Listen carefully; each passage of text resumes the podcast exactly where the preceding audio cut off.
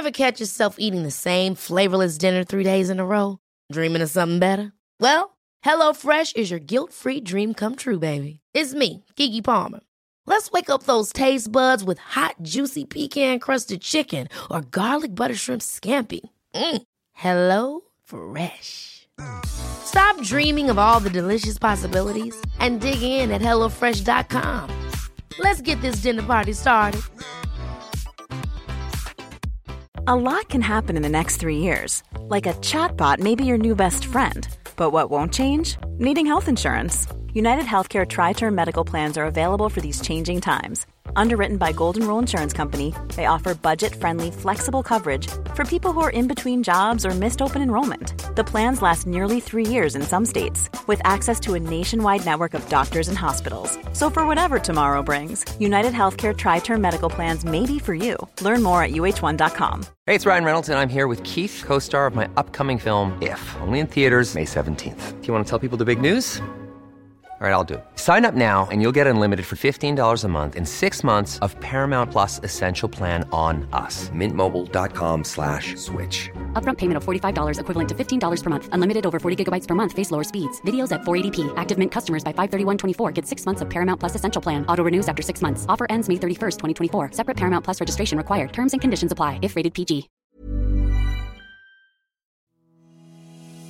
Hej och varmt välkommen till Soulcare-podden by Ulla Moon. Vi är en spirituell webbshop som säljer magiska kristaller och andra härliga produkter som du kan använda i vardagen för att göra den lite mer magisk. I den här podden så guidar vi på Ulla Moon dig till hur du kan leva en mer spirituell livsstil med hjälp av dina kristaller och ritualer. Vi pratar också en hel del astro, soulcare och hur du kan leva i takt med månen för att skapa dig ditt drömliv. Och ibland så bjuder vi också in inspirerande gäster till podden för att både vi och ni ska få ännu mer härlig inspiration. Men nu tycker jag att vi kör igång veckans avsnitt av Soulcare-podden by Ola Moon.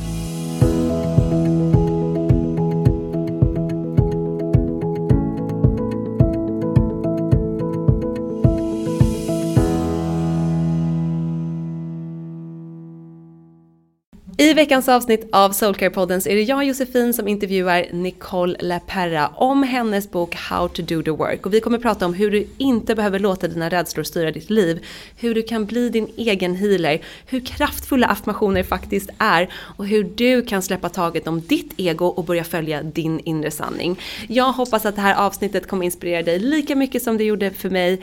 Nu släpper vi in Nicole i podden.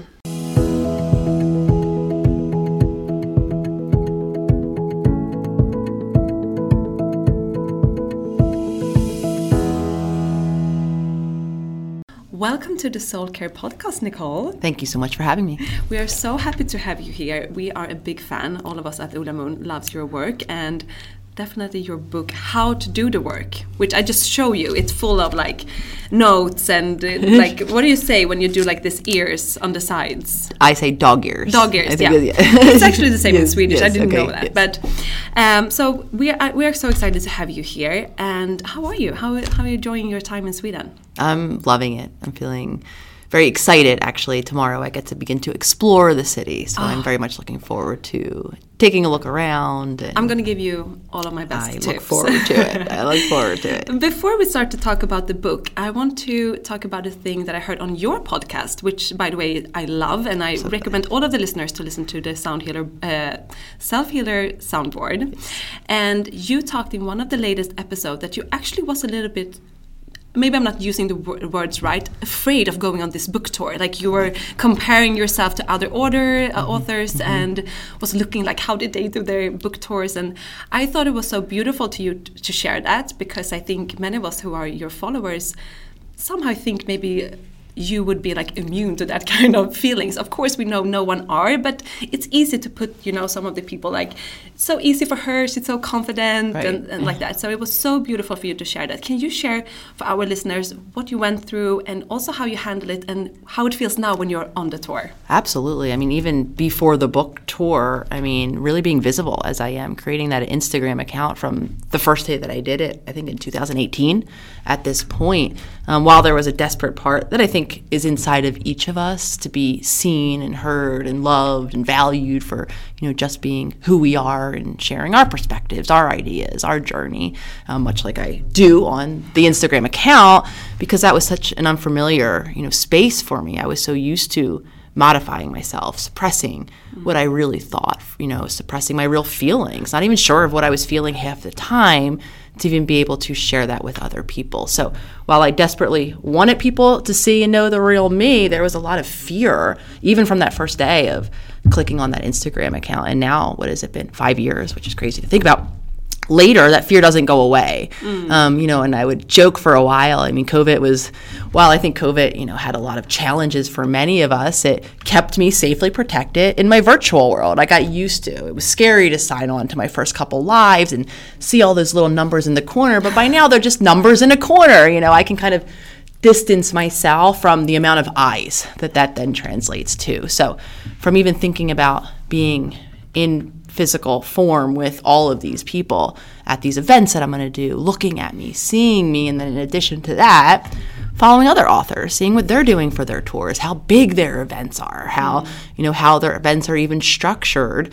I felt a lot of not only fear of being seen, but pressure of well, what will my events look like? Do I have to do it the way they are doing it just because you know that's how it's done or can i find my way into a really authentic way to be present with community in this more public way? And i had my first actual live event in amsterdam right before i came here where i sat down with you know near 900 oh my um, god. Um, individuals wow. in front of me. Um, so that night too was just a lot of a lot of you know uncertainty. Mm. um, so i speak to and to appreciate your point you know, I do hear often that I do think a lot of people think I don't struggle, think that, you know, things might be easier. So I welcome the opportunities to readily share the challenges that do come along with the work, still for me, and doing so so publicly as I do. Yeah. So how do you handle it? Like, what kind of work do you do right. to to go on this tour, even if you have all of these emotions that saying, like, is questioning if you're even gonna do it? Yeah. I mean, I I think first and foremost, I, I, resist the urge that I think a lot of us have to shame myself. You know, as I notice myself feeling fearful, I don't squash it or push it away or tell myself I shouldn't feel that. I, I welcome, because I've done that for my entire life for all the reasons why I shouldn't feel what I feel what I feel. Um, I really welcome the opportunity to lean into and allow those feelings to be part of it. Mm. Um, also, tuning into the different pressures then that I'm putting on myself, comparing myself to other people, and you know, giving myself then the opportunity to either continue to use other people as my guidance point, or in that moment, which I try to do more often than not, dropping in and asking myself, aside from what they're doing, what is it you know that I want to do, and then of course I think there's the more practical, logistical parts of all of this, which is making sure that I'm caring for myself throughout travel, throughout planning, so that I can do these beautiful things of staying in consciousness, of shifting my focus. Because for me, when I get busy with obligations or opportunities, even, that is the first time, or that makes it much more likely, I should say, for me to shift back into prioritizing, showing up, doing as I think other people want or need mm. of me, as opposed to, you know, caring for myself. So that means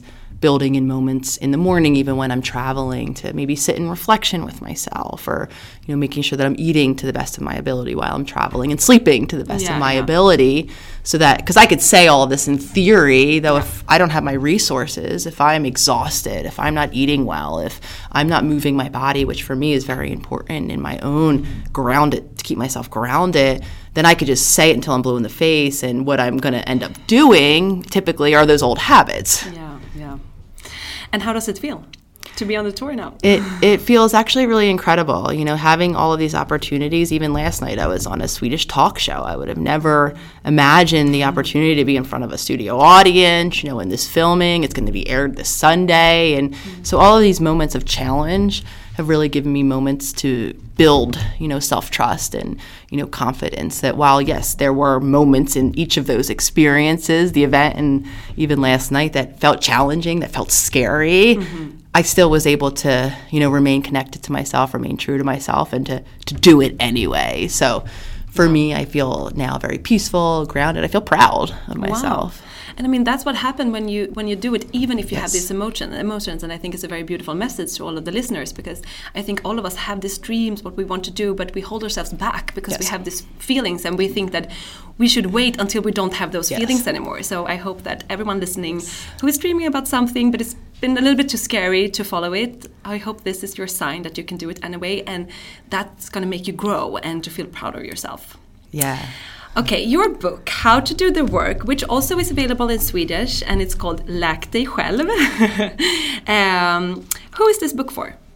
Um, I my hope is that this book really is is for everyone because I think so many of us are really living in the habits of our childhood, repeating you know past cycles, and some of us even believing that is who we are. It's our personality. It's kind of our destiny in life. And my hope is that anyone who picks up this book really opens their mind to the possibility that you know the habits that are coloring the large majority of their day and their circumstances aren't actually who they are at all. They're absolutely adaptations that oftentimes came out of our earliest environments. But I hope a book like this opens up the possibility that there is more to each of our stories. Um, so it's for the individual who doesn't necessarily even have to be suffering with necessarily anything in particular, though, is just feeling not as fulfilled or is feeling just stuck and stagnant in life in some way that they can begin to understand why it is that they're feeling that way and obviously then give them the tools to begin to shift out and create a future that's different than what their past looked like. Yeah, yeah, I have a lot of questions um, regarding that. But some of the listeners might feel that it's a little bit overwhelming to do this deep work. Uh, how would they begin by sm- taking small steps towards healing, and how does this book support them on their journey? yeah, I want to kind of normalize overwhelm. Um, the way we're wired, I talk a lot about, you know, the human body, our physiology, our evolution, and how like how it all kind of interacts together. And the reality of it is, is as capable as we are of, cr- you know, creating change and transformation and doing things differently, and even inventing new ways, you know, to do things. We're actually wired to prefer the familiar even the habits that don't serve us in our life, there's an adaptive value, which is they're predictable, the outcomes. Mm-hmm. We've lived this pattern so many times that even if what ends up happening doesn't serve us, it's predictable. And we already then have the lived experience of knowing how it's dealt with and of coming out the other side of it. And so while logically, you know, many of us create a new plan to, to change ourselves in, in whatever direction we want to shift or change. And we set up all of these new steps and we think, oh, okay, well, I'm going to start to do healthier things. So logically, I must be, I'm going to feel relief sooner. I'm going to feel better. And unfortunately, because we're wired to prefer that familiar, the second we step out of those familiar patterns and make those new choices, the more uncomfortable we're going to feel. We're going to, you know, meet edges of ourself uh, that we have been avoiding. So, to I think the most practical approach, and I share the kind of underlying dynamics because I think this is a space where we shame ourselves, right? We might be someone who's, you know, started a new habit in whatever area and maybe been able to white knuckle it and do it for like a week or two weeks, but before long, we're right back in those patterns and then we feel mm-hmm. shameful, we feel hopeless. We imagine again that that destination that we were trying to, you know, create change toward isn't our destiny our destiny, right? We're just stuck. Um, when we understand that, we can relieve that shame and also set ourselves up to work with that resistance, that inevitable pull back to the familiar by staying committed to keeping small promises, is what I like to call them. And I understand how, especially if you are the person whose you know life is exploded or imploded, or you're in you know a deep well of suffering. It's so natural if you've learned about you know five new things to do to feel better. It's so natural to say, think oh, okay, well, I'm going to start those five new things tomorrow, and that means mm. I'll be quicker to that relief that I desperately need. Though, again, five new things will create so much more overwhelm for our system that already doesn't want to move into that unknown. So, to set ourselves up to succeed is to anticipate that that discomfort will be there or that resistance will be there by just practicing keeping that daily commitment of one new thing. Yeah. And so we can be really good and consistent with it until it kind of becomes more or less a new habit. Mm. And then we can add in another new habit or another new choice that we can then practice over time. So, unfortunately, this is where the conversation of it being a journey, a process, mm-hmm. it change doesn't happen overnight, even though we desperately want it and need it to a lot of the yeah. time. Yeah. Uh, the first chapter in the book is called You Are Your Own Healer. What do you mean by that? Yeah, so I think that really kind of embodies what, what I mean, at least when I talk about self healing, which is, you know, the process or practice of, you know, playing a role in, in our own healing journey. I think so many of us have been conditioned or learned to look outside of ourselves mm. for answers, you know, from our best friends, from the helping professional or the therapist that, or the medical professional that we might have access to. And I think we kind of overstep our own inner knowing of what's best for us. And in addition, even those of us who do have access to supportive people, relationships, community, the reality of it is when we're talking again about creating those habits and we need to do that consistently day in and day out. I mean, we are the person really who is sh- waking up every day is mm. us. Like we are the person who has to translate whatever great tool or tip that we even talked about with our friends or our therapist into action day in and day out. And the reality of it is, um, when I think about our relationship to ourselves, I think very few of us are, are truly connected to mm. our authentic self. I think so many of us have a broken trust um, in ourself. So when I think about self healing, not only do I think about empowerment and playing this active role in creating change, I really think about the repair of that core relationship with ourself included. Yeah, and about that, in the book you write, uh, you share about your childhood and how that had shaped you in different ways. And I mean, we all have different experience from our childhood that shaped us, but some of us might think like I'm, I'm a grown up now. It's been a long time. It's fine. It doesn't matter anymore. But the book is is learn is teaching us how this affects us and and how it brings us further away from our authentic self. Can you talk a little bit about that? And how can what kind of situations are you talking about? How can that shape, shape us for the rest of the life?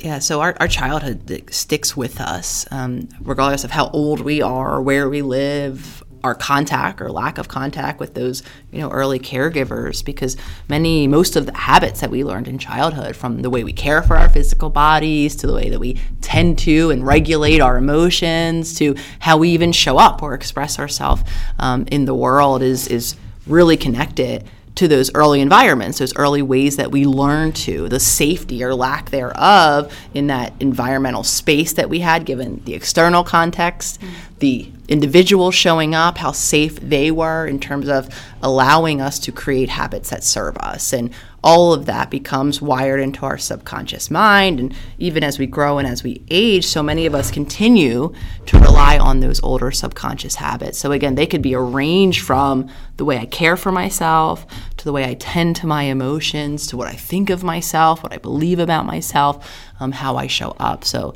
even those of us who are well past our childhood and trying to keep our attention away from what happened or the pain of what happened, in in our daily living, we're more often than not living kind of as a remnant of that childhood experience. So, for example, if you want to try this new five habits and you have a belief system that says that you're not deserving of feeling good or not, right. you don't deserve to take mm-hmm. care of mm-hmm. yourself, it's going to be very hard to establish that kind of habit that would be long lasting. It, it's as you said, maybe you can do it for another for one week or two, but then you're going to fall back on this belief system that says no, you don't deserve this. Yeah, one hundred percent. And that really is so so wise, Josefin, in so many ways because in childhood the way we get a sense of our worthiness is is not necessarily from something intrinsic it's from how those around us are showing up for us mm. and if we didn't have caregivers who were physically present because they were unable to be or they chose to leave the home or you know they were working so many jobs to keep us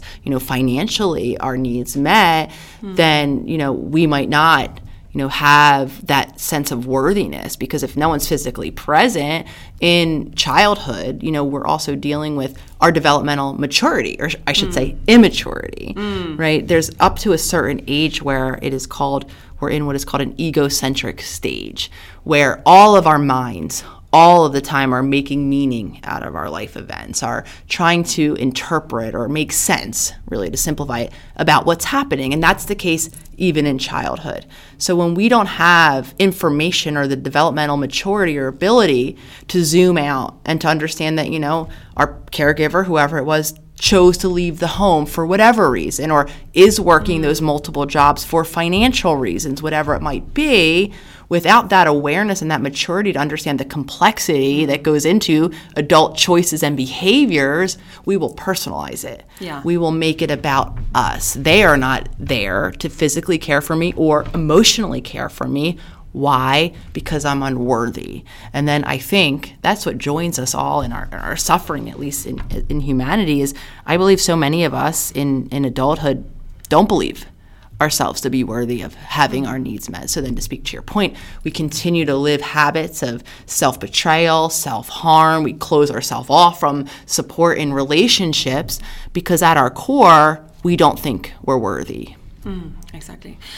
I, for, for me, it was like my, my father was an alcoholic and he was away like six months, one year, you know. And I, my birthday was always in the summer and he would always be away in the summer because it's easy to go out and drink in the summer, right? And he would come back uh, on like in the beginning of fall where my sister's birthday was. And as a child, I was like, okay, he skips my birthday because he doesn't love me, but he comes back to my sister. The truth is, I don't think he know like when any of us had our birthday, to be honest. But for me as a child, I couldn't zoom out, as you say, and see the whole perspective. I couldn't understand that he's sick. He's not choosing to do this to me. He's not mean. He doesn't think like I am unworthy. But that was what I thought. That was my emotion from it. And I've been like all my life trying to, you know, uh, fill that hole within. And what I think this book does so beautiful, it, it helps us to fill that hole within from ourselves, not by external stuff. And that's where the magic happens. And I think you do you do the work. It's not easy. I would not say it easy but you do it in a way that you feel it, you're capable to do it. So, i mean it's deep work for sure but i think you guide the readers in such a beautiful way and i've been very helped by this book I, I must say. And i said to you before we started to record all of these notes and my uh, dog ears it's really a book that i go back to uh, and i think it, it's beautiful uh, so you write about the importance of healing the past traumas, as we talk about. How can the reader identify past traumas? Because I think also trauma is a very big word. Uh, can you give example of not so big traumas that maybe our listeners can recognize themselves in and understand how that can affect them? Yeah, because I think for a very long time we used to apply trauma right, to an event. There were certain events, categories that we would kind of say, you know, are are, are traumatic, and Yeah. so if one of those experiences happened to us, and I've experienced trauma. We now know and have shifted a bit in the field to understand that trauma isn't so much about what happened; it's more about the impact of what happened. And to simplify the definition, um, or my definition of trauma, it's when overwhelming, stressful events, you know, occur without the adequate support necessary, whether our environment wasn't safe or we weren't emotionally connected to. Um, so thank you for sharing your story. And, you know, for me, you know, it was more around my relationship with my mom in terms of an emotional sense. So while she was physically present in the home, I always saw her there emotionally for her own reasons based on her own childhood. She wasn't able to be emotionally present with me, mm. which left me then going through all of just development and the stress of daily life and also the stress of living in a home with chronic illness that was ever present and chronic pain issues all of those overwhelming feelings left feeling virtually alone and therefore overwhelmed. So, in the more emotional nature of things, I mean, trauma can happen when we, you know, have an, apparent a parent that's more focused on maybe our appearance than our actual emotional world, or you know, having a parent that maybe oversteps our boundaries. Is helicoptering is a word. I don't know if you have a translation here, where they're always in our business, always telling us what to think or what to wear often for very well intentioned because they have some vantage point and they think that they're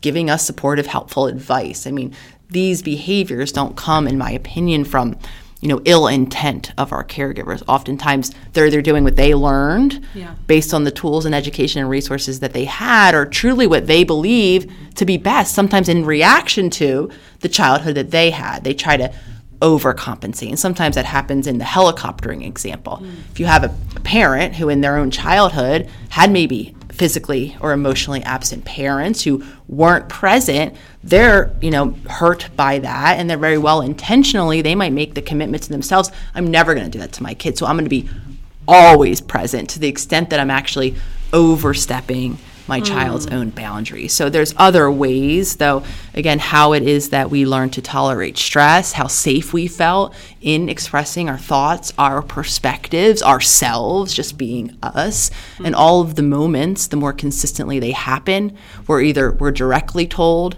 what not to think, what not to feel, or we're indirectly made to feel what's inappropriate to think or feel, um, Yeah. will lead to, again, that overwhelming, stressful experience. And without the tools to return our bodies to safety, without the tools to just be who we are, we will kind of continue that cycle of, of trauma in ourselves. Yeah, and, and uh, another thing you write about the parent or the parent figure's behavior, how it can affect us, is our intuition. And you write, um, and, and this is something I think is very important. It's something I, as a parent, think about a lot. Mm. I try to mm-hmm. meet my, my two small children. Mm-hmm. There's a lot of things mm-hmm. going on, and I try to see things from their point of view. But of course, it's hard. I mean, in every situation, I do not, and, and, and I'm trying, but it's very hard. But you write like this like uh, when a parent figure denies a child's reality, they are unconsciously teaching the child to re- react their intuition uh, their gut feeling. The more we learn to distrust ourselves, the deeper this intuitive voice within us becoming harder and harder to hear. And you're talking about also, I think, small situations in like the everyday life, right? So it's not this big. No. No. So can you talk a little bit about that, and also the listeners who feel that they had parents who push their intuitions away? How can they start to reconnect to that intuitive feeling? I mean, these small moments can be everything from being urged, because I know this happened to me, right? Being urged to to hug someone that you don't mm-hmm. want to hug, or to greet, you know, that Oh my god, we had this conversation with me and my boyfriend like a week ago. yeah, so small, right? Because your your parent thinks they're teaching you to be, you know, polite or kind to this, you know, maybe aunt or uncle Exactly. who loves you and is just wanting to see you, but for whatever reason, it doesn't necessarily mean that something's wrong or bad about the aunt or uncle. You just might be feeling uncomfortable with contact or touch, you know, in that. and, and maybe the child also need because I noticed with my daughter, she needs some time. Yes. You know, when they step into the door, they're like, oh, all over her, and like she needs a time to like process that they're coming into the. Okay, they're coming Yes. here. Who are they? I mean, there's so many. My, my boyfriend, his family is huge. like, yes. she needs her time to, Yes. to before she feels comfortable and then hugging them. But but, but sorry for interrupt. But, but also one thing uh, that's like a following question: How can we? Because we don't want to be rude to fa- to family or or say like uh, you don't need to hug her or give her time. But how can we also work with that for both our own safe, but also for like the kids? Yeah, you know, I think honoring it, you know, allowing the the child to, you know, if they have discomfort in that moment, you know, accepting it, allowing it as the adult, maybe even maturely communicating to the aunt to the uncle that, you know, it has nothing to do with them. I'm very much. It sounds like maybe like your your daughter is. Was it your daughter you said? Yeah. Um, because I was painfully shy as a child. I would hide under tables when even so. My brother was 18 years older than me when I was born, and my sister was 15 years. So my brother had an active dating life, would have girlfriends come over to the home, some of which he had consistently enough that I would know them. Yet they would come into my home, and I would go hide under my dining room table. You know, the childhood belief that if I can't see your eyes, you can't see me, and she'd be yelling in like this this woman that like had consistently come to my home and hi Nicole, and I'd be like, you know, if I was out in public, I'd be hiding behind my mom's leg. Yeah. Um, so talk about you know needing time to warm up, and then I would go to my big Italian family's Christmas party, and my uncle would be pinching my cheeks and saying "Come Bella," you know, and I'm like, get the heck away from me! This is too much. So I'm very much relating to the needing time but another common example of this outside of you know being made to co- like greet or, or hug or whatever it might be i mean this could even look like your child comes home from school and tells you about you know they're feeling sad because they weren't you know included at lunch and you know very well intentionally or trying to maybe have your you know support your child by seeing the bright side and tell them oh not to worry about that Yeah. right these are all small moments where their reality that they are terribly sad about that. Maybe their favorite blanket, you know, got, got through the wash and it wasn't meant to be washed. And to you, it's it's not a big deal. To them, it's their home security, mm-hmm. right? So anytime we squash and tell our child it's not a big deal, as opposed to allowing it to be the deal that it is for them, even if we don't understand it, or even if it makes us uncomfortable. Because that's more often than not why we're telling them not to worry about it. Mm. Likely because we tell ourselves not to worry about it, to squash our own emotions. So, all these small moments where a child's perspectives or thoughts or feelings or reality, you know, is is denied will lead to that uh, you know that that message that there is something inherently not to be trusted mm-hmm. right your internal system of physical comfort or lack thereof or emotional reaction is somehow faulty and wrong because if we continuously hear that we will defer to our parents and then we will have that internal voice that we might likely bring into our own adulthood that shames ourselves out of our own emotions. So the way out, I believe, is to honor, you know, what it is that our children are saying, to allow their feeling to have space, even if we don't understand it, even if it might impact or cause, you know, your friend or your sister, or, you know, their aunt to you know, become upset, really creating that safe space for our child's reality to, to, be our child's reality. Yeah. And I think for the listeners who might feel like they have um, pushed their intuition away and they feel they but they, they, they feel stuck and they don't really know why because they think like I had a good childhood, I had a safe family, and everyone was happy. It was no like big mm. uh, traumatizing events by realizing that it can actually be this small situation in our everyday life that makes us feel disconnected from our yes. authentic self i think that is also very what do you say like it's also empowering to know that okay it's it's nothing wrong with me yeah. and and this is something I can heal yes. and uh, and I think that's uh, like the point with the whole book to to show this different situation big mm. and small mm. so as you said in the beginning like this book is really for everyone not uh, not only the people who have like very big traumatizing events and uh, I think it's very beautiful yeah to show that that uh, it, it's no big and small can affect us yes. either way. Yeah, and can cause yeah. us to have, I think, one of two, I'm very simplifying it, relationships with our intuition, just to continue yeah. this conversation a minute, is we might have the listeners who are like, you know what, I do have those inner pings. Like, I do know more often than not, or at least in some occasions, what my intuition is mm. telling me. Yet I can see myself, even in like action, overriding it, squashing it down. Yeah. So worried about how that real desire, intuitive, you know, ping might be reacted to or what will people think. So i squash it or maybe i've been told in childhood what people will think. So i override my intuition and or i imagine there's probably a, a, bunch of listeners who are so disconnected from themselves are so you know distracted by their external world that take very few moments to actually tune in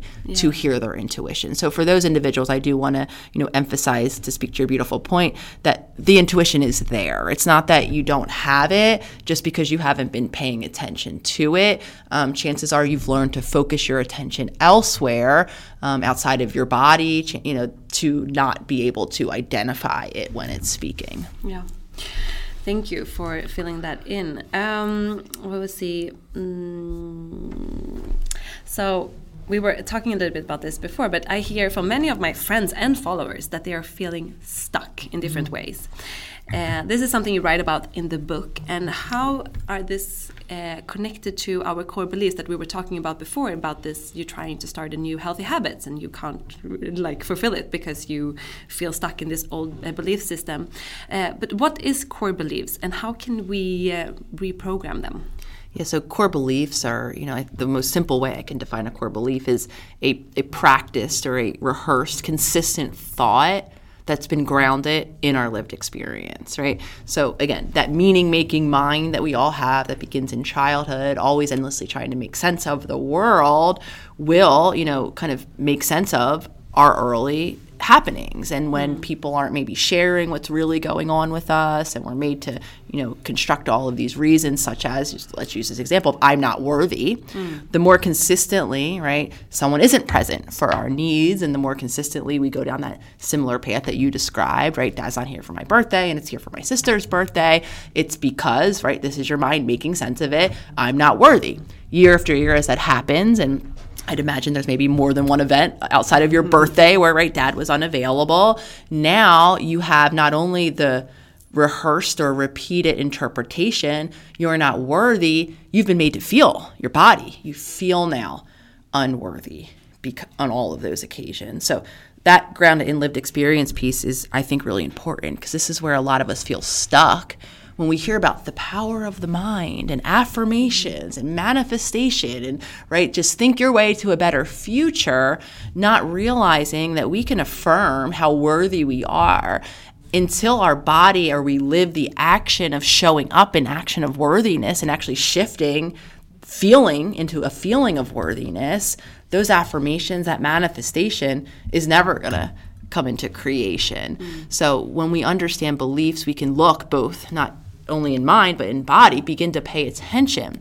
What are the common narratives? What mm. what meaning am i assigning to events in my life? And we'll tend to see that we tend to recycle the same meanings right? Events always lead back to the same why typically the why that we've created in childhood and then also to tune into our bodies, right? How are we feeling in these moments? Because when we affirm I'm worthy and my body is clenching and constricting and telling me, no, you're not in that moment, then we know that we need to begin to act and create new habits that will allow us to feel worthy over time.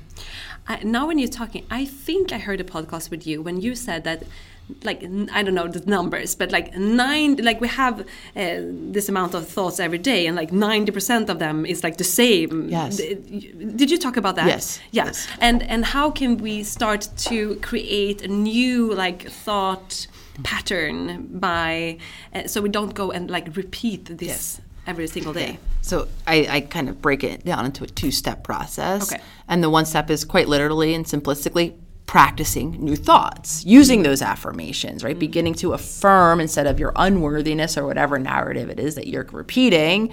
This means first, let me back it up a step, paying attention, beginning to, to tune into your internal world so that you can see what that repetitive story is, and then write the affirmation that you would prefer and begin to practice it. That's step one. Mm. And then also pay attention to each and every moment where that old narrative comes up because we can't just wish away our subconscious mind. Chances are the same time the next time that similar event happens, even though you've affirmed that you're worthy, you know, maybe numerous times, your subconscious is going to tell you that old story. Mm. And that's where I think we don't kind of harness the power of affirmations because we might look in the mirror in the morning and say our affirmations and then we go about our day and actually what we're strengthening is not that that neural pathway, those new thoughts we're strengthening how unworthy we are because we're allowing that thought to come up and we're paying attention to it. Mm. So we can't stop the thought from happening, though we can then pay attention throughout our day. And the next time that similar thing happens that leads me down that path of unworthiness, I can notice that that same similar thought is here. I'm not going to expect otherwise. Of course. Here's a cool fact a crocodile can't stick out its tongue. Another cool fact you can get short term health insurance for a month or just under a year in some states. United Healthcare short term insurance plans are designed for people who are between jobs, coming off their parents' plan, or turning a side hustle into a full time gig. Underwritten by Golden Rule Insurance Company, they offer flexible, budget friendly coverage with access to a nationwide network of doctors and hospitals. Get more cool facts about United Healthcare short term plans at uh1.com. Hold up. What was that? Boring. No flavor. That was as bad as those leftovers you ate all week. Keke Palmer here, and it's time to say hello to something fresh and guilt-free. Hello Fresh. Jazz up dinner with pecan-crusted chicken or garlic butter shrimp scampi. Now that's music to my mouth. Hello Fresh. Let's get this dinner party started. Discover all the delicious possibilities at hellofresh.com. A lot can happen in three years, like a chatbot may be your new best friend but what won't change? Needing health insurance. United Healthcare Tri Term Medical Plans, underwritten by Golden Rule Insurance Company, offer flexible, budget friendly coverage that lasts nearly three years in some states. Learn more at uh1.com. Hey, it's Ryan Reynolds, and I'm here with Keith, co star of my upcoming film, If, only in theaters, May 17th. Do you want to tell people the big news?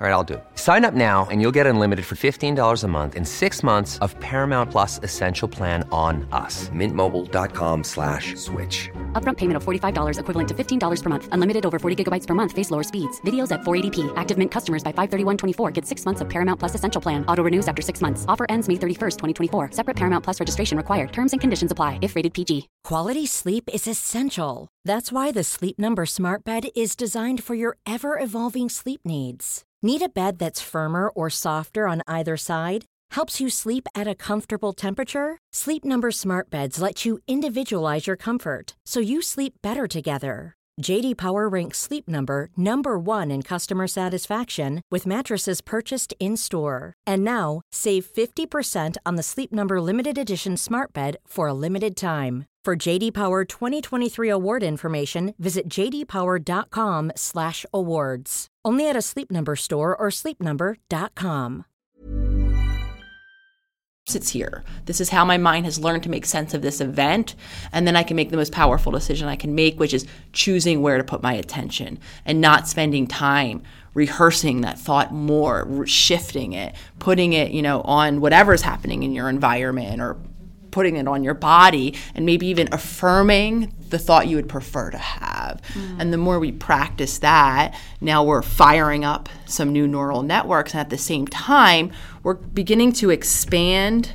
Um, our window of noticing, I'll call it for today, um, because we love to confirm our beliefs. When we believe something to be true, we actually begin to filter out in our current environment any evidence against it because there's, I mean, just naturally, generally, we have way too much stimulation as a human being. We need to decide which is what we need to be paying attention to.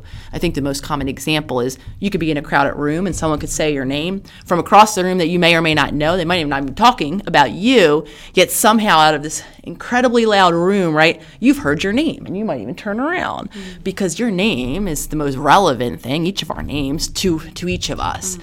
And that includes beliefs as well. The beliefs you decided to be true about yourself, continuing on, sorry, with this I'm unworthy belief, now you've created a filter. You will delete anything in your current environment that might indicate how worthy you are in favor of confirming how unworthy you are. So the more we practice affirming new thoughts, removing our attention from strengthening the old ones, choosing new behaviors that affirm new actions, right? Then over time we begin to make a little space for the possibility of letting in this evidence that I am a bit more worthy. And then over time, we actually can see that belief change. Mm, beautiful. Thank you for breaking it down for us.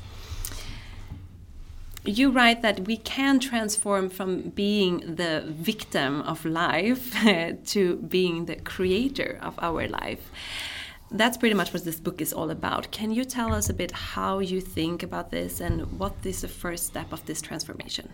Yeah, so when I when I use the word victim here, I really am meaning um, a powerless relationship with life, where we, we we feel reactive to our circumstances. And the large majority of us who feel that way, who feel like we don't have control, we don't have choice, we can't, you know, kind of say or do what we want in those moments, and chances are when we feel powerless and victimized in that way in our adult life, it's because at some point we were a victim to something, right? A victim to the lack of resources that our family had, a victim to the lack of emotional, you know, um, uh, uh, receptivity our parents had, or whatever. So I really want to honor that that space in us that we feel powerless in adulthood because at one time we were powerless. Though my hope with all of my work is to create a shift in that, create more empowerment, to be able to understand that, yeah, I've been living very reactively, driven by this autopilot, often by these deep rooted beliefs to say unworthiness for so long because at one time I, I, did feel unworthy and allowing all of those feelings in i think there's a lot of grieving you know that, that goes along with healing for all of the needs that we didn't have met though then allowing us in adulthood to create a new space of action to understand that that's what happened to us that does continue to impact us, but now I can show up in service of myself by making new choices. And that's mm-hmm. what my hope always is in breaking down kind of the underlying dynamics or the why so that we can increase our awareness of why we're stuck in the way that we're stuck, and also then creating the space to begin to make those new choices to actually create change. Yeah, you touched on uh, autopilot here, and you write about that in the book that many of us is living from this autopilot sp sp uh, space even if we don't really realize it how much we do it mm-hmm. and how can we start to like notice when we are in this autopilot mode and mm-hmm. how can we as we were talking about you said like this uh, creating new thoughts is a way to like mm-hmm. break it and be more what do you say um, yeah breaking the autopilot like do you understand what i mean yes, how yes. how can you explain for the listeners who doesn't really know the concept of how how can we realize how much we're living from that mode I think the, the large majority of us, and again, I want to let's just talk about autopilot. Autopilot is kind of that coasting from using those subconscious habits, you know, that many of us are relying on. I mean, the most common example I'm imagining maybe listeners have heard of is when we're driving a car and we don't, you know, we get to the extent that maybe we go to and from work on the same route. So we can just mindlessly drive home while I'm, you know, thinking about what happened at work or fearing what I'm going to get home to, right? Mm. So my attention and mind is completely elsewhere. I'm not thinking about physically driving a car. I might even be barely paying attention to the turns I'm making, yet I've arrive home safely. So that's a really kind of just general example of what it is to live on autopilot. And autopilot itself is one of our brain's preferred states because it gets to conserve energy when it's coasting on autopilot. To be conscious and fire up that different prefrontal cortex of our brain takes a lot of calories and our brain is already the organ that needs the most calories of any organ in our body so it prefers to conserve by dropping us into autopilot and it also then conserves and frees up our attention to deal with the endless stimulation around us if i don't have to think about walking up the block mm. right mm-hmm. i can attend to the dangers that I might meet walking up that block. So mm. I don't want to give autopilot a bad name because it's very adaptive. It yeah. has served us. Though what lives in the autopilot for many of us are, again, those older habits yeah. that maybe don't reflect our worthiness, that don't allow us to be who we are. So the most common practice, and I talk about it in the book, is what I call a consciousness check in to be able to determine, you know, how often we are in autopilot. So that could include making the daily commitment to maybe one or two times a day might be the, the place to start to set an alarm in your phone or throw up a post-it on the bathroom mirror or maybe determine a time of your day, you know, on my way to work or whenever it might be, that would be the time to practice. And when that reminder comes up or you walk by that post it or it's that time of day, we're going to take two steps. And the first step is we're going to simply notice where was my attention am i fully present in this beautiful body that i'm living in or you know do i can i feel what's happening am i really engaged in whatever i'm engaging with or more often than not, we'll discover no, my attention is somewhere else completely. I'm, again, thinking about that thing that happened at work or fearing what's going to happen next. And so in that moment, now we have information. We don't have to shame the fact that I'm not fully present or conscious in that moment. It's just data, right? The more times we choose to check in, if every time we check in, we, d- we discover, as I once did, I'm never present. Mm. I'm always lost in thought somewhere else. I don't know where I am. I used to call it my spaceship mm. because I couldn't really even define what I was paying attention to half the mm. time. It wasn't like I was even lost in a particular thought. I was just kind of glazed over and somewhere else. So noticing that to me really indicated, wow, I'm not conscious a lot of the time because chances are in those moments I'm letting those old reactions drive my behaviors, especially if I'm interacting with someone or whatever it is that is happening. So that kind of test could be, you know, a, a practice that any listener starts is setting that commitment to begin to check in to discover how present you are to yourself. And of course, and if you notice,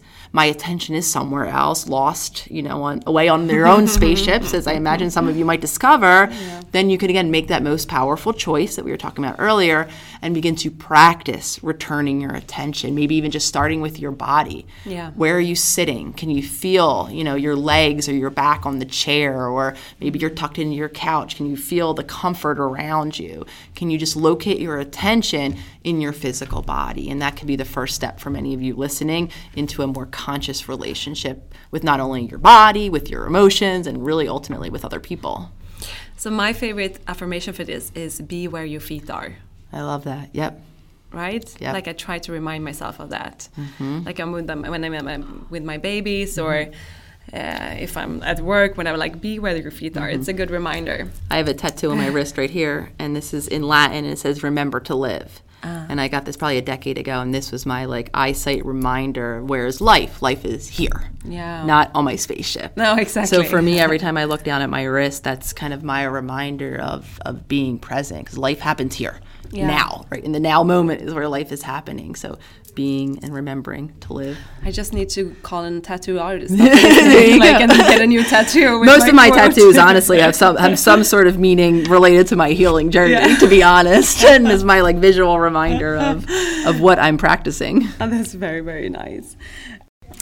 In your book, you're discussing the importance of understanding our nervous system and how it impacts our mental and emotional well-being. Can you explain a little bit more about the different components of the nervous system and how they interact with each other and why this is so important? Our nervous system um, is the foundation of our lived experience of how we're thinking, how we're able to regulate or not regulate our feelings, and ultimately how safe we feel to be just us. So, mm. little, you know, if we're not tending to the body and tending to the nervous system, then we're going to remain, you know, disconnected. So, universally, our nervous system kind of takes us all through the same process. And all this connects to stress in childhood and our lack of support and when we're faced with a perceived threat.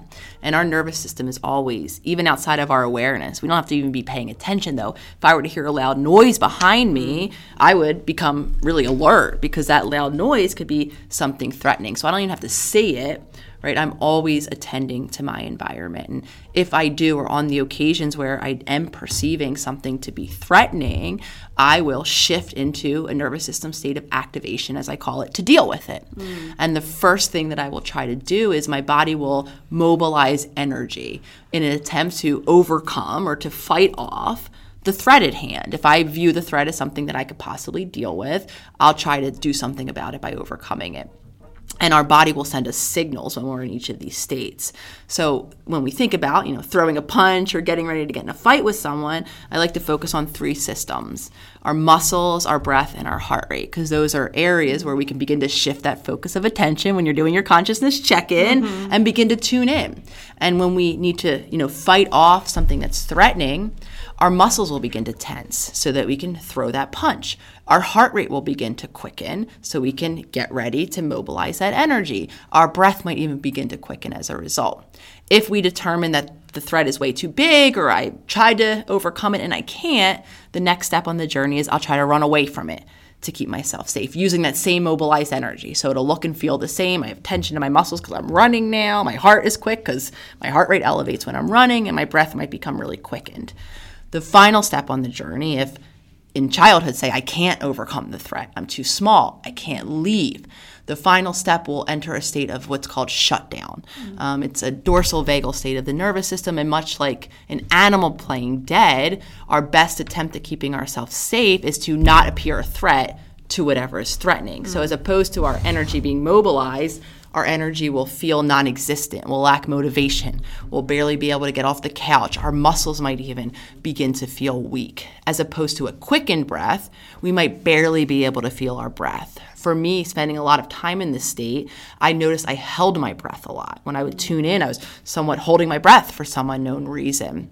Um, our heart rate similarly won't be really quick. We might, you know, it'll be very faint um, in our chest. So as we begin to tune in, we can begin to discover what state our body is in, in terms of stress. And I think knowing those different markers in those check in moments could help you then not only notice when your body is stressed and you might not know it, it also then gives you the opportunity to make some choices to if your energy is too high, your breath is too quick, your heart rate is too high, to do some maybe calm, even breathing or movement to actually calm it down. And of course, on the other side of it, if we lack energy, right, if we're holding our breath, to begin to stimulate us into action. Yeah, and we can also use our like nervous system as a compass. Uh, yes. Like when you are hanging out with some kind of people, yes. like how does the the feeling in the 100%. Yeah, and and uh, how do you how do you use that as a compass? Yeah, I think that's that's a really beautiful way to begin to use it. Tune in. How do you feel when you go out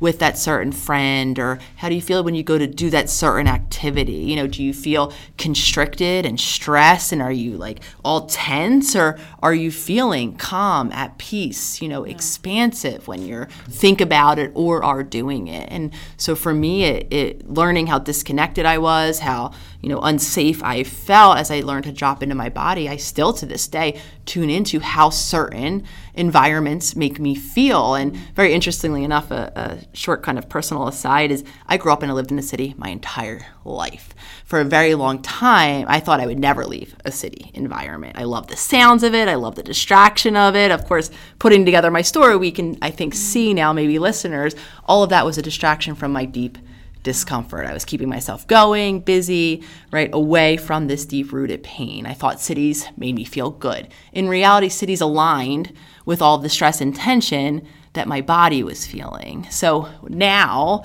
as I'm healed and I know what it feels to be in a calm, peaceful body, sometimes now when I go into cities, I feel the overstimulation. The loud noises make me constrict inside. I feel tense with all of the people around really close. So that's just a, a personal example of, and I've since moved out of cities um, to a much calmer, calmer lifestyle. But again, this could apply to relationships, certain behaviors that we do, or activities that we engage in. How does my nervous system feel? Do I feel safe and at ease when I'm doing this? Or do I feel stressed out even thinking about it, let alone doing it? Yeah, exactly. Yeah, very, very, very good example, and I think many can can relate to that. I mean, we know when we, we leave something with a very nice feeling, or when Yes. we leave a person or an event or a situation feeling all of this tension. Yes. it's a very good compass of what to do more of and what to do Yes. less of, right? Um, so you also discussed the role of the vagus nerve, and it's something we hear more and more about. Uh, I was like new to the to the word just like two years ago. Mm-hmm. Can you tell tell us what it is and how it's function in the body? So that nervous system we were talking about, shifting from the examples I gave of fight, flight, or freeze is what I was talking about. I called it shut down earlier. Those are states of our sympathetic nervous system. We have an alternate nervous system that allows us to feel calm and grounded and expansive and all those words I just introduced now. And the vagus nerve is actually the main nerve that shifts us from stress or that sympathetic state to deal with what's going on back into that peace and calm. And though, again, if in childhood we didn't have a safe nervous system who is grounded themselves to help bring us back to that calm, regulated point after we've become upset with whatever emotion or whatever stress we're dealing with, then our vagus nerve struggles, I'm really simplifying it, to shift us into that calm state. So, our vagus nerve, when we talk about the nervous system and the foundational role of it, a lot of us really struggle with what's called vagal tone, or really that ability to flip that switch. We stay stuck, to simplify it, in those states of fight, flight, or freeze, and we're rarely, if ever, able to return to that calm, grounded state. Though there are new you know actions we can take and practices to help develop that ability to shift, which really just include stressing our body in little ways. Um, the cold is a very great way to do that, or doing anything that's maybe a little bit more difficult for the body in a controlled, safe way. So, turning your shower a bit colder in the morning, and then doing maybe some calm breathing while that's happening. The shower stimulated your fight or flight because it's too cold. Oh gosh, I gotta get out of here. This is unsafe though I'm going to calm my body down by doing some deep belly breathing while while my body has become activated in stress, returning me back to that safety. Of course, it's not a one and done. The more I practice, this is called expanding your window of tolerance or really learning how to deal with stress, becoming a little stressed and then flipping your switch by intentionally calming your body down will help you re-engage that vagal tone and develop that ability then naturally as you're going about life and feeling yourself becoming stressed with your partner or with your boss or Yeah, whomever, being able to stay in that grounded, responsive place as opposed to that reactivity. Yeah, because I mean, we are we are supposed to live more in this calm and safe. Believe it or not. yes, and, yes, exactly. and, and then switch to Yes. the to the fight and flight Yes. when we are in danger or when we need to like gather food or whatever. But the society today we live more in Mm-hmm. the stress and the the fight or flight, and then we like take a meditation, we take a rest to go back. How? What's your best advice for being a little bit more balanced between these two, and, and how did you do it?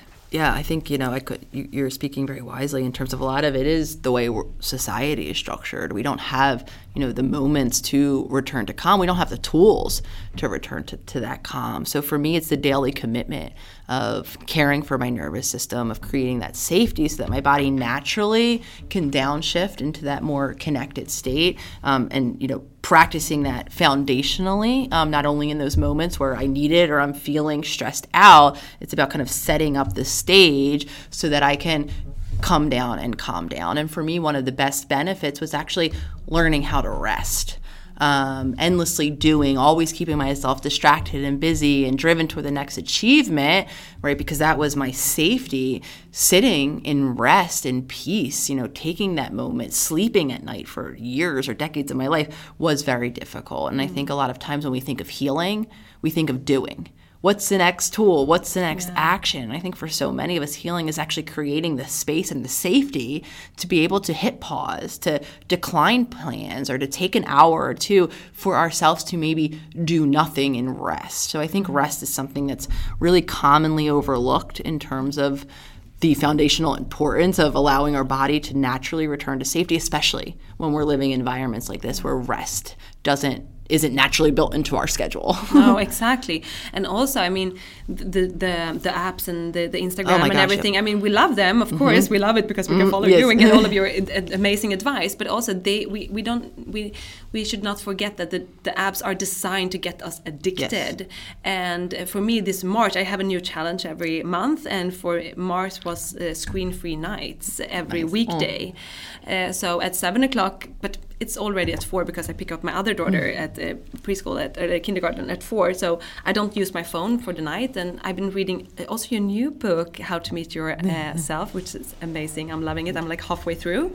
Uh, so I'm doing some reading, but also I'm doing some stretching at night, which I never do when I'm on the phone or I'm looking at something at the TV or something. Because now when I take away the screens, I have time for all of that, and I never have time for it because I'm so busy scrolling. So just a simple thing at maybe like one time a week, have a screen-free night to give yourself that space. Because when you're on your phone, it it is it's trying to keep you on the phone, Yes. and then you get distracted. So I think it's very important to to know that Yes. that it's not your fault. It's actually like. Um, so you don't be too hard on Yeah, yourself. the, like, app, the apps are doing what they're meant to do, which is to keep you engaged. And I even notice myself too. I'll pick up my phone and be like knee deep in some scroll, and then I'll, I'll tune in. I'll ask myself, do I want to be or need to be on my phone right now? And more often than not, the answer is no. I'm just kind of mindlessly looking, and then that will be my invitation to make the choice to either continue to do that or, you know, put the phone down. So even if we don't commit to the full night of it, just being aware of when are you picking up your phone? Do you really want to be on your phone? Again, back to that nervous. How is my phone and the content that I'm engaging with making me feel? Do I feel refreshed and inspired and motivated, or am I feeling stressed out and less than and unworthy? Yeah. And the more you see that pattern, the more maybe when you do ask yourself, "Do I want to be doing this?" Your answer might be no, I don't. No, exactly. Uh, so in the book, you talk about authentic self to connect back to our self, authentic self. And uh, what do you mean with authentic, authentic self? I think um, that's one of those elusive concepts that I think is really difficult for a lot of us to define. Um, I think authentic self is the uniqueness, right, that makes each of us, in my opinion, different as individuals. Um, even those of us who grew up with siblings, even identical twins, even in at their essence, at their core, they're slightly different in some way. We're all slightly different in some way. That's the beauty, I think, of this human experience is that there aren't two of the same of us. We have different thoughts, different perspectives, ways of seeing the world, thinking about the world, being in the world, feeling about the world, all of the things. And I think that's what authentic self really is is shifting us from and my hope with works like this and the new workbook is giving us the possibility that how we're living and who we feel like we are might not actually be a reflection of that authentic self.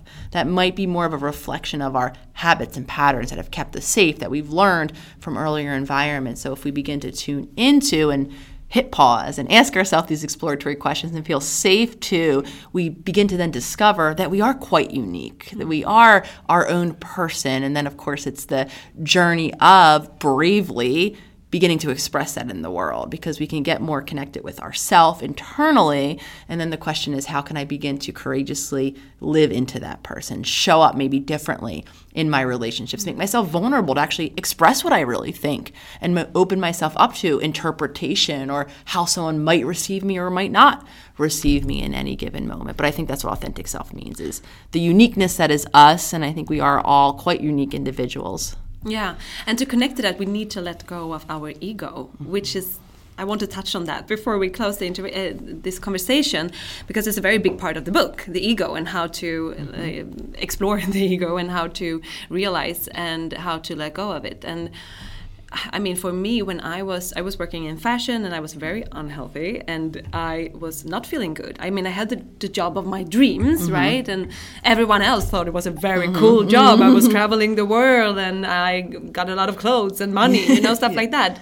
And in my brain, I was like, "This is very good," but I could feel in my body like mm-hmm. I'm feeling like shit. You know, I felt stressed and pressed, and I didn't take care of myself. And I started to do my inner journey and the inner work, and I started to hear the, her my hear my inner voice saying like you are going to work with um, helping other people to feel better and to live a healthy life. And i was like what? You know here I, I was smoking I, I wasn't really eating healthy. I didn't sleep. And i didn't know how i could get from that space to be living by helping and guiding other people to feel better. But the inner voice told me like you don't need to know how. You don't need to know the way. If you listen it will evolve. Like you can just follow the journey. And i'm so happy i did because now many years later this is my daily work and i am taking care of myself and i can teach others to do that as well. But i mean it was a very hard time letting go of ego who was very connected mm-hmm. to this image of myself yep. in this yep. you know fancy fancy lifestyle and then go to like quit my job, have no really saved money, and start this new journey. And my mom was like, she's super economic stressed because she's yes. been uh, like growing. At, what do you say? She's been raising me and my two daughters on her own. Mm-hmm. She had double like two jobs. She mm-hmm. never rested. She never took care of herself, and she was so afraid for me quitting this amazing job to follow my inner voice. You know, what are you doing? Yes, can... and like start a blog. What is a blog? You know, and I was like, my inner voice tells me to go to India and be a yoga teacher. So it's like what? and I think many of the listeners can recognize, even if they're not working fashion and they want mm. to be mm. yoga teacher, but they have something else. Yes. They feel a call to something else, and that is their inner authentic yes. self's voice. How can they let go of ego and connect more and live more from within? Yeah, it's it's it's, it's quite a brave journey. I mean, to be able to identify what it is that we want and, and express that in the world, and I think with that comes a lot of grieving of grieving not only our old identities, all of this sense of self, that's what an ego is, our created identity based on all uh, this entire conversation. We've been kind of talking about that. All of these beliefs, how I've come to know myself, what I come to think of myself, all often grounded in my body and this dysregulation and how I'm showing up in the world. And when we come to experience that we are more than that, that we do have these inner longings or inner desires, there's a lot of grief for us when we're like we we're enter, entering this unknown now we don't know what's going to happen next. Again we don't love to be in that space as humans so it's shedding of all that came with these old identities all this validation that we received all these relationships. Our life might structurally and objectively begin to look different as we do new things. We might enter into new relationships leave old ones. So we're grieving and those around us are too. All of the relationships, especially our longest term ones, which often include our parents for many of us, they've come to expect and know us in this certain way. And they've there's come to be a certain relationship dynamic that's been kind of you know stuck in time because of this one way. So as we show up differently as you're telling mom i have these new ideas that i want. Mom's now mm-hmm. experiencing you in a new way. And very understandably our loved ones even those of them that want the best for us you know logically will be challenged yeah. by the newness will be challenged by the simple change in that relationship because they themselves have the same subconscious mind that doesn't like change. that's come to expect and know themselves based on the certain role or relationship dynamic that they've had with you. So I think understanding all of this and allowing the space for the grief. Um, because you know as we get more excited or connected you know to these new inner longings i think it can be really illogical as we do feel go through these difficult moments go through this period of mourning even as we're walking closer to something that's more aligned for us, there's still a lot of change that we're going through. Sometimes it's emotional change, and again, sometimes it's very real change. Like you were saying, I'm I'm not doing this job. My my finances are now different. My schedule looks different. You know, I'm doing different things, and that's going to challenge us. So making space for the reality of, of change, even in an aligned direction, and not shaming ourselves if something that we want to do is proving really difficult, allowing space for the whole of our emotional experience and those of others too. Mm. So, what's your story with your ego versus authentic self?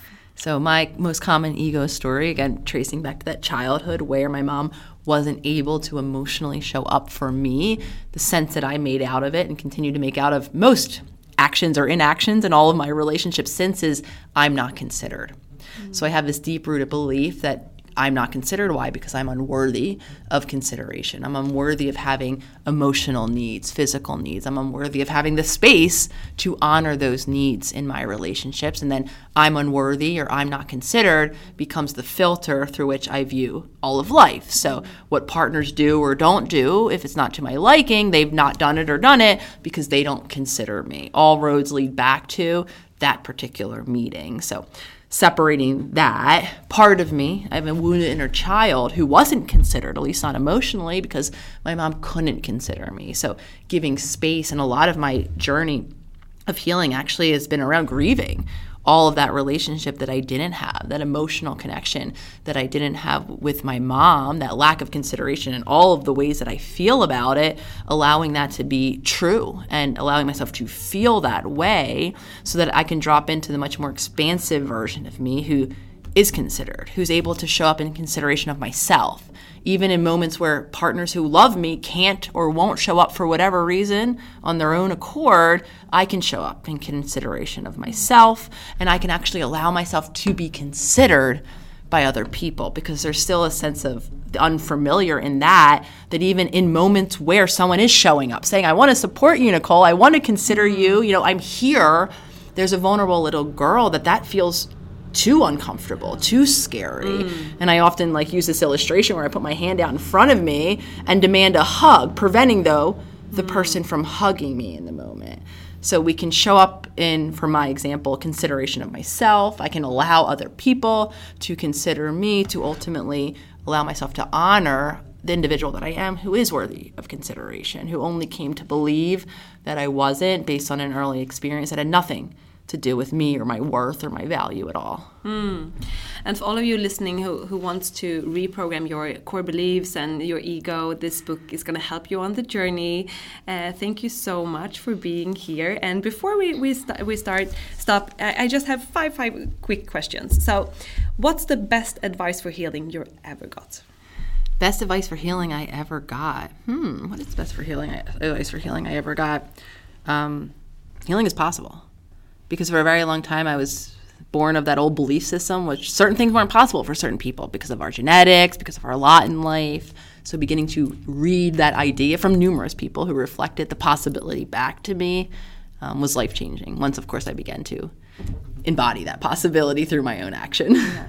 And what's the worst advice you ever got? Uh, the worst advice actually came from a supervisor in my clinical program where I was really excited about using mindfulness, so a form of a consciousness practice when I was training um, to I was doing a lot of work with substance use or in the field of substance use, and I had the idea that com- uh, consciousness or mindfulness would really help in substance use recovery. And I pitched this whole idea, and um, I was told that that there was no value in the mindfulness practice, mm-hmm. um, which to me was pretty shocking. Though I deferred to this particular supervisor because I didn't trust my intuition enough to say no, you're getting pinged because this is important, and put it down in my own life for many different reasons until probably a decade later. So I would say uh, consciousness is incredibly important, and anyone that is telling you otherwise, I think that's that's maybe not the best advice.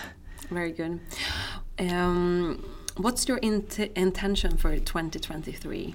Hmm, what is my intention? To stay connected uh, to myself, especially as you know all of these new incredible opportunities are offered to me. As you know, I infinite possibility of what I can or want to do next um, making sure that I'm not returning to that old habit of just doing for the sake of doing or for the sake of distraction, and then I'm remaining committed to my authentic self and my mm. inner desires and what I really, you know, want to be saying or doing or creating into the next years to come. I mean, I really will stay committed to that intention, honestly, every year for the rest of my life. Yeah. and, and, when you walked into the store, you said like, "Oh, it smells like my home." So I need yes. to ask also, like, are you into crystals? Yes. You are. Okay. It smells like my home. I'm into crystals, incense. I literally, it almost looks like my home. It's uncanny that I feel it. and then I could just move in here. Oh, really. you're so welcome.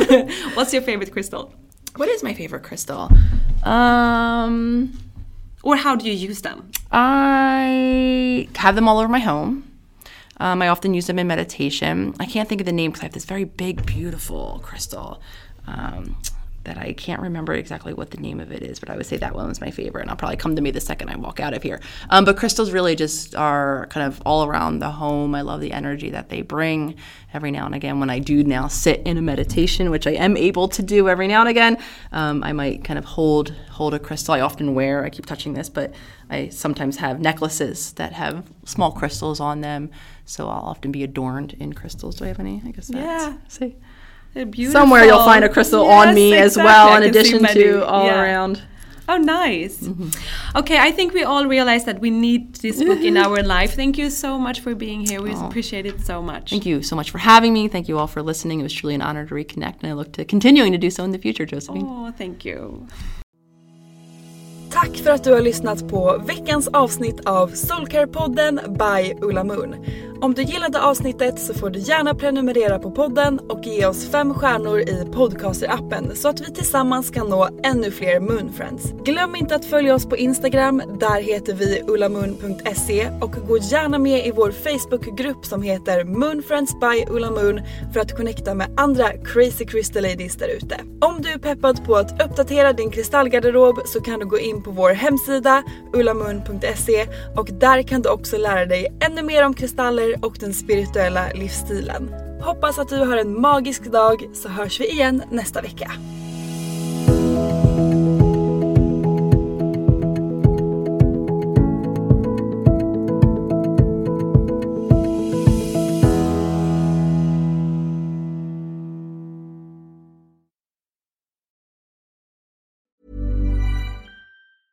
Even when we're on a budget, we still deserve nice things. Quince is a place to scoop up stunning high-end goods for 50 to 80% less than similar brands. They have buttery soft cashmere sweaters starting at $50, luxurious Italian leather bags, and so much more. Plus, Quince only works with factories that use safe, ethical, and responsible manufacturing. Get the high-end goods you'll love without the high price tag with Quince. Go to quince.com slash style for free shipping and 365-day returns. Hold up. What was that? Boring. No flavor. That was as bad as those leftovers you ate all week. Keke Palmer here, and it's time to say hello to something fresh and guilt-free. Hello Fresh. Jazz up dinner with pecan-crusted chicken or garlic butter shrimp scampi. Now that's music to my mouth. Hello Fresh. Let's get this dinner party started. Discover all the delicious possibilities at hellofresh.com.